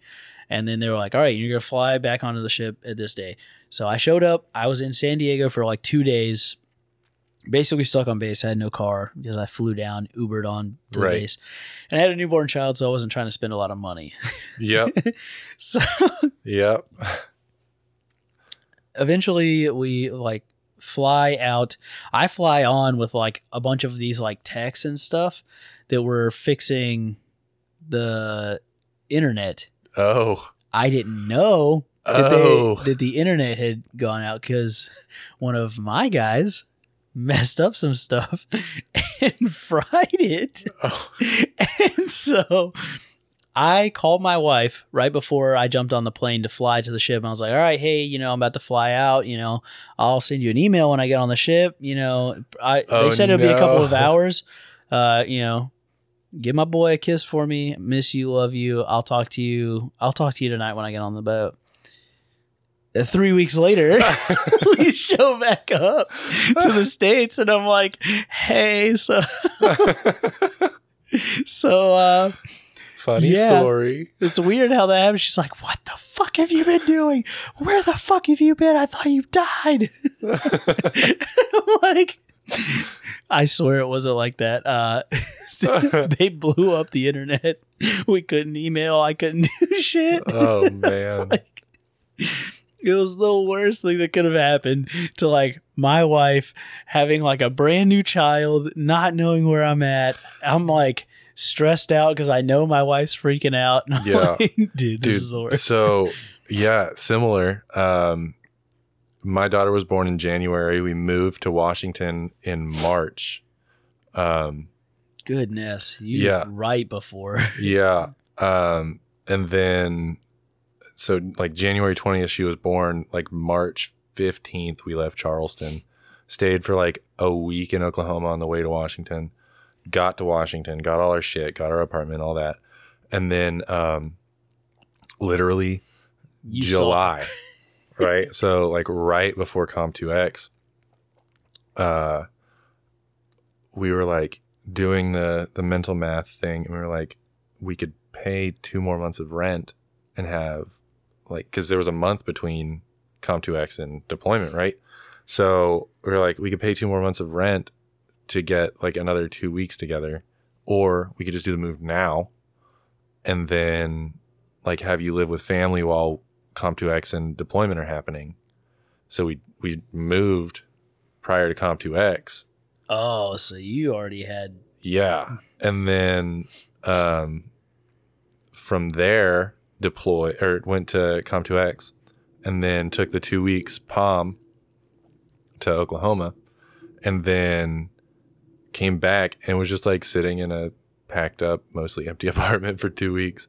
I had to get like the arrangement of this move was just like a total shit show. Oh dude, I know. I felt just that. Like standard Navy move kind of deal, but like they couldn't get me a move day that we would actually be in port for. So I had to like call my old LPO from Prototype who had moved to Washington, who was going to be underway. So we got his brother-in-law to come like sit at my apartment while they packed up our shit. Cause you have to have someone there. Yeah. The whole time, dude. It's yeah. Rough. So like Saint like watched all my stuff get packed up, like took a whole day to do and like just did it for us, which was amazing. But like, so for all of Comm2X, my wife is with family, but like, alone basically, like yeah, because like when you're staying with family, like yes, they'll watch your kid, but like your kid's not their responsibility, you know. Dude, my wife literally told me just the same thing too. Yeah, she was with her parents and stuff, and like yeah, she enjoyed like being home, and obviously we saved like tens of thousands of dollars in like sure. the deployment with her staying in Georgia. Yeah, but she was like, bro, I just never sleep. And I'm like, why not? Your mom's there. And she's like, my mom hangs out and feeds him and watches him. And then when she's done, she goes wherever the hell she wants. Yeah. I mean, like, it's kind of, I'm stuck with it. It's nicer than being alone because, like, your wife still gets to, like, shower alone, which she wouldn't get to do otherwise. Yeah, sometimes. But, yeah. like, she's still got a kid. Like yeah. she's still the primary caregiver. So like, dude, I'm going through this 5 and dime bullshit, but my wife is like in Oklahoma as the only caregiver for this for Comm2X, like 4-month-old kid. Yeah. 5-month-old, I guess. Yeah. And man, like my daughter woke up like every 2 hours to nurse. So my wife literally for almost 2 years did not sleep more than 2 hours continuously. So like I got home and I was on leave and she was like fried. And even still you got it, bud. Yeah. Well, I mean like during the day. Yeah. But like at night I can't nurse a baby. So, and our daughter wouldn't take a bottle. So she's like, I'm there to help, but she still had to wake up every 2 hours. That sucks. Dude, it was rough. And then like I left and I'm just like sitting in a pretty much empty apartment and my wife still waking up every 2 damn hours to nurse this baby. And which like my kid's amazing. She's awesome. Dude, kids are the coolest pest you'll ever own. Yeah, I heard someone broke it down for me and like in a way that I never thought of it this way, but I totally agree with it. Like if you told me what parenting was going to be like, right? Like if you told me what parenting was going to be like before I had a kid and I didn't know my kid, no one would ever want to be a parent. You just wouldn't. Like if someone was like, yeah, you're going to wake up like every 2 hours for a year. And then after that, you're never going to sleep the same. You're going to put on some stress weight. Your wife is like, just her hormones are going to go crazy. Her eyesight's going to actually get worse. And like all this other bullshit that happens. Like no one would ever want to have a kid. But my kid is the coolest fucking person I've ever met. That's what I like. That's the craziest shit too. Even when she's a shit. Which all kids are, right? Like, every kid at some point is just going to be a shit. Oh, there's just for no reason. And like, my daughter's way too smart. The other day, she, my wife's actually living in Oklahoma right now. And my daughter walks in. My wife's like unpacking in the closet. Daughter walks in. She said, "Mommy, are you in here?" My wife's like, "Yeah, honey, I'm in the closet." She walks in and she's like, "Oh, good." She's 3, mind you. And so she's like, she's speaking like this at 3 years old. She goes, "Oh, good. Mommy, I grew and grew and grew." My wife's like, "Yeah, that's that what happens." That happens. Yeah. And she goes, "Mommy, I grew and grew and grew, and now my shoes don't fit. None of them fit anymore. I need all new shoes." Just like trying to convince my wife that none of her shoes fit. And she's so, my wife FaceTimes me to like show me this conversation. And I was like, "Honey, have you tried on your shoes to see if they fit?" And she's like, "No." It's like, "Well, why don't you try them on?" And my daughter takes her shoes and like puts them on her toes. She's like, "See, they don't fit." Like, those fit. You just have to push your foot in the shoe. Keep pushing, bud. Yeah. Dude, my son, same. Like, so my son is obviously a child. I'm also, surprisingly to some, a child. And we terrorize my wife like all the fucking time. I feel kind of bad sometimes because we take it to the next level. It's to the point where you're like, "Ooh, probably shouldn't. That might have pushed a couple too many buttons." So like, my son, he's a little boy, loves fart noises more than anything. It's his favorite sound on the whole fucking planet, and I just have gotten so good at it because I just practice all the time with him. Dude, and so we just scare my wife all the time. We'll just be sitting around just. Just making dumb fart noises. You should download like a fart noise board app on your phone and just let him like just teach him to hit the buttons. I've become one. Me and we just he'll like run around and like several months ago we were just messing around and I was just like basically like fake kung fu fighting this kid and I'm just like judo chop and just making stupid fart noises, and now he does that all over the house all of the time. This has been like 3 months. He has not stopped doing that. If I make like a weird screaming noise, he's like, "Oh, it's fart time." I'm like, "No, dude, that was months ago. We're on to some new shit." And he's like, "No, we're gonna keep doing that. That shit was funny." Dude, my daughter's thing is like, she loves to play hide and seek, and she's like, "Daddy, let's play hide and seek." And you're like, I really don't want to. And she's like, "Okay, I'm going to hide and you find me." And then she just like walks into a room and just like covers herself with a blanket standing in the middle of the room. She's like, "Okay, I'm ready." Dude, my hide and seek with my son, he's like, "It's Thatcher's turn." I'm like, "All right, yeah, sounds good." And he turns and he goes, "One, two, three, ready or not, here I come." And then I'm like, "Bro, I ain't even had a chance to look." So I just like duck down and he's like, "Where are you, dad? I found you, dad." I'm like, "Dang, you found me, bro. How'd you do that?" "Oh, maybe because you didn't give me any fucking chance to hide." It's like getting competitive with your kid. Yeah. So I got really lucky the other night because like our upstairs, I have like these two gigantic sliding doors like that open to like a massive like wide closet. Yeah. But so I jumped into there and he's like, "Where's dad? He's walking around and my wife's like, you know, she's like washing her face and like putting on makeup and stuff for the day. And he's like, can't find me at all. And he's like, "Man." So he's like looking under the bed and he's like running into his room. He's like, "Not in Thatcher's room." And I'm just sitting there. I'm like, in this dark closet, like, man,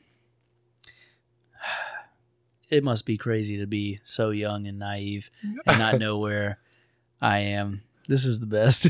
And finally, I just stood there for a second and this little kid gave the fuck up on me.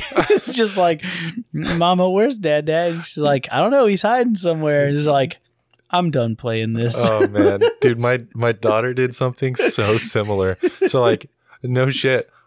She's like, "Okay, Daddy, it's your turn to hide." So I go and I hide in the closet, right? And her closet, it's like a sliding door. I didn't shut it all the way because she can't like completely open it because it's one of those like folding ones. And at 3, she doesn't quite have the dexterity to like pull and twist like you have to. Yeah. So I like left it a little bit open. So it's to an adult, it's like super obvious where I'm hiding, right? She walks into her bedroom, and I'm, keep in mind, I'm doing all this so that my wife has time to like get ready and like get some alone time. Yeah, that's pretty much what me and my son do, is just like I take the attention away. Yep. So now my wife can put on her makeup, get ready for the day, and we're obviously, if we're gonna go and like do something or like eat somewhere or some shit, right? She needs time. I can get dressed. I'm already wearing the clothes I need to wear. I just have to throw shoes on. Yeah, but like I'm not even at a point where I'm going to have to get ready because my wife is getting ready for like a girls' night. Oh, so even better. Yeah, so she's like putting makeup on and everything, and my daughter like looking for me walks into the bathroom that my wife's getting ready in, and she's like, "Mommy, what are you doing?" My wife's like, "I'm getting ready." She's like, "Oh, I want some makeup too." So like in my attempt to distract my daughter, I led my daughter directly to where my wife is getting ready, and my daughter insists that my wife stop everything she's doing to get ready and put makeup and like up. Yeah. I was like, I just came out of the closet, and my daughter had like at this point forgotten that we were playing hide and seek, and she sees me and she's like, "Oh, hi, Daddy," as she's like rubbing this makeup sponge all over her face.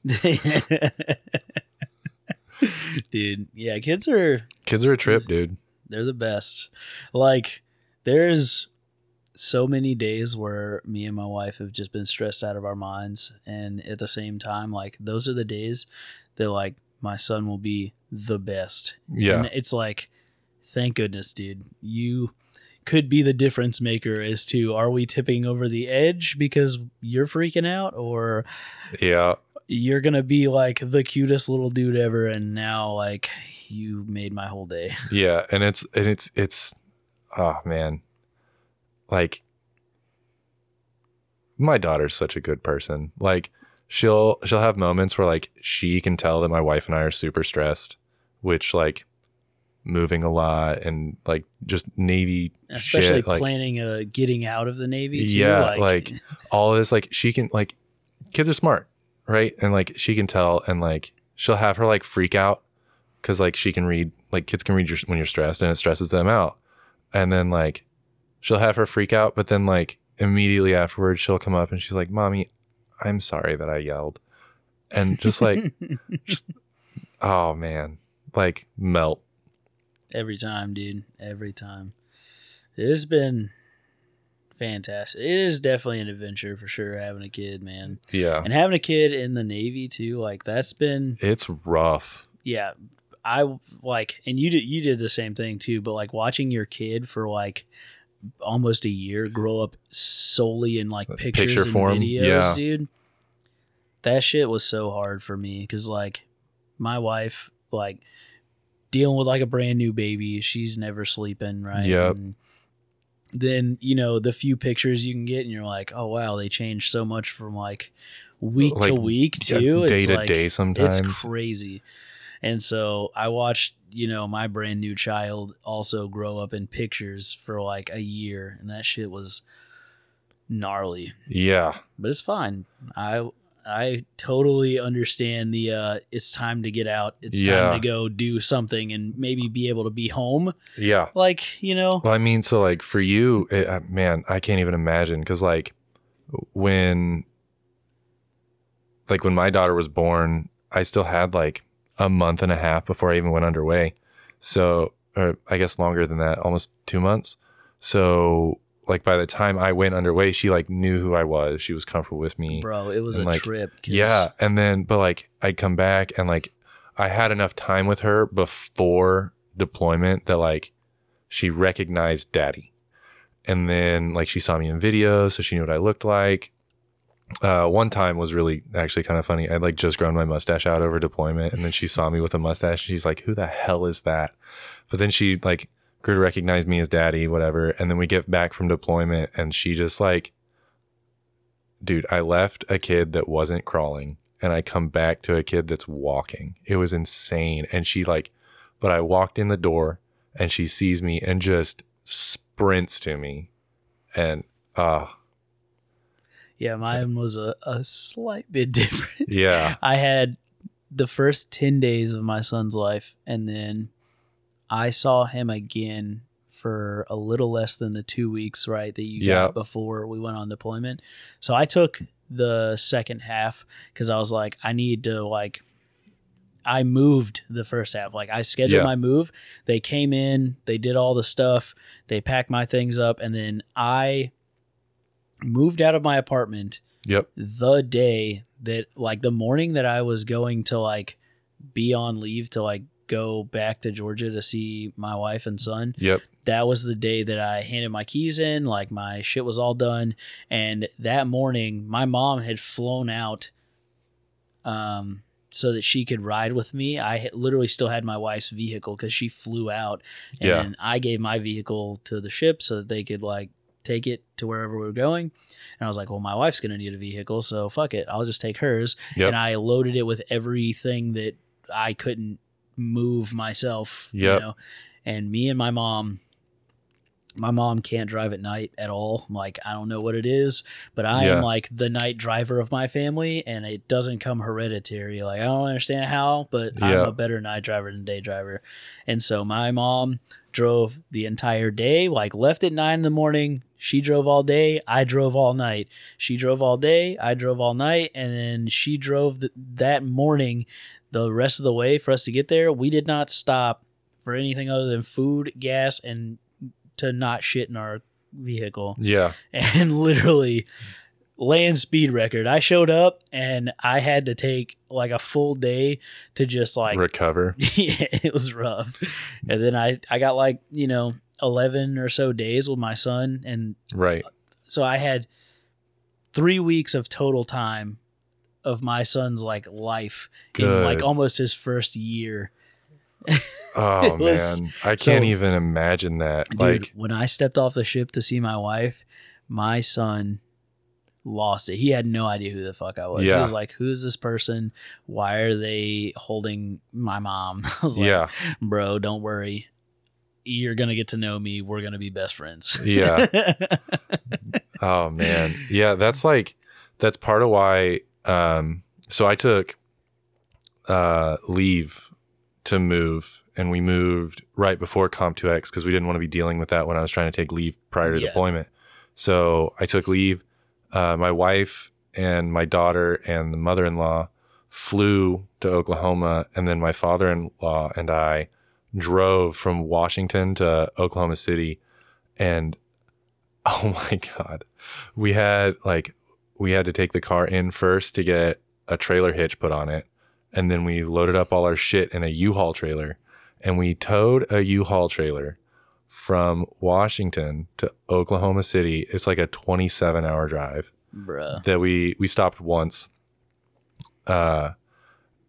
And we did all this in the car. We had the dog and 4 cats and a carrier. And we did this in a car with 135 horsepower. So we're, like, at 50, and it's like, the car is struggling to even maintain that. Dude, it was, oh God, it was the longest drive of my life. I felt that, dude. That was, like, the hardest part was just trying to sleep in a car. Yep. And it's daytime, and, like, my eyes are melting out of my skull trying to go to sleep. Yeah. And then I'm up all night just getting delirious as fuck. Yeah, we did the drive in, like, 2 days, and it was 13-hour days of driving. And, like, my father-in-law and I swapped, like, every 6 hours or so, and it was, whew. Yeah. I listened to a lot of podcasts during that. So, dude, we were wild. We were just jamming. So yeah, me and my mom, we don't listen to the same stuff at all. It was rough. Yeah. That's that stuff, like, because, like, when she was driving, she'd be like, you know, she's all about, like, the 50s gospel music. Oh no. Well, like, she can listen to, like, the contemporary Christian stuff too. So, like, you'll get, like, the mid 2000 stuff is like the latest you'll hear.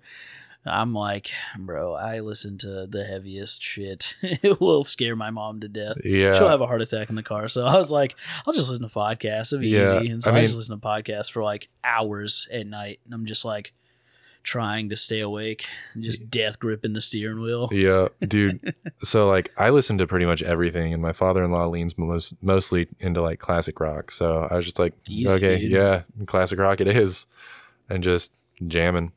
But dude, that you hit like hour 13 of driving and you're like, I'm done. Yeah. Please just let's just pull over. Yeah, man. Like, fuck it. We'll sleep on the side of the road. I don't care. That's nuts.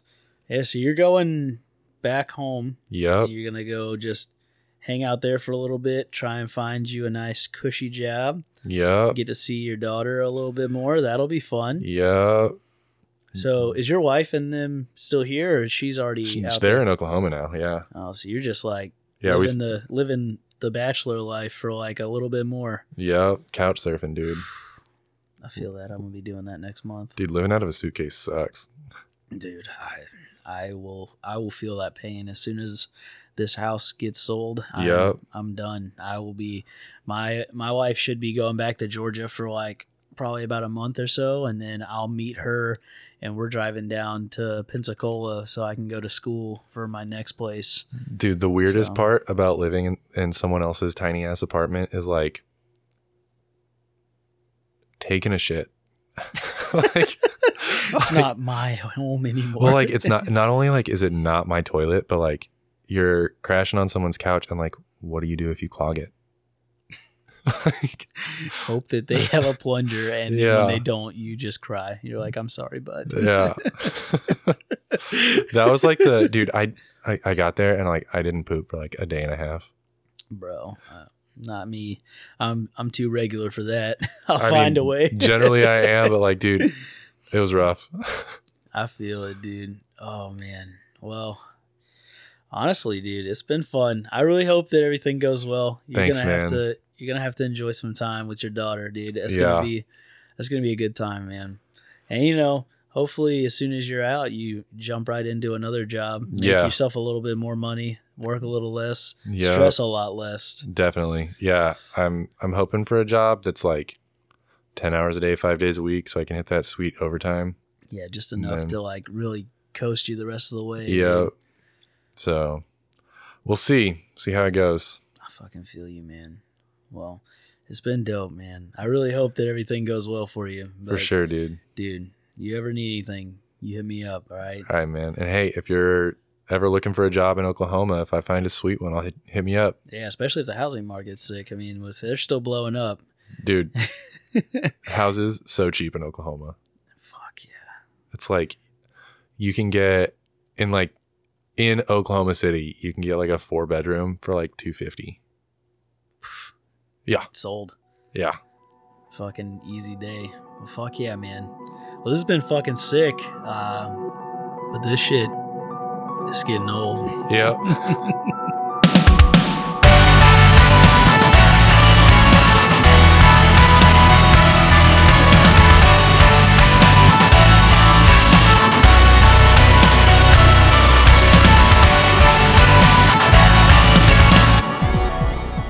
I want to thank you for listening to another episode of Getting Old with Garth. If you enjoyed this episode, please rate us 5 stars and leave a review wherever you're listening, and share us with your friends.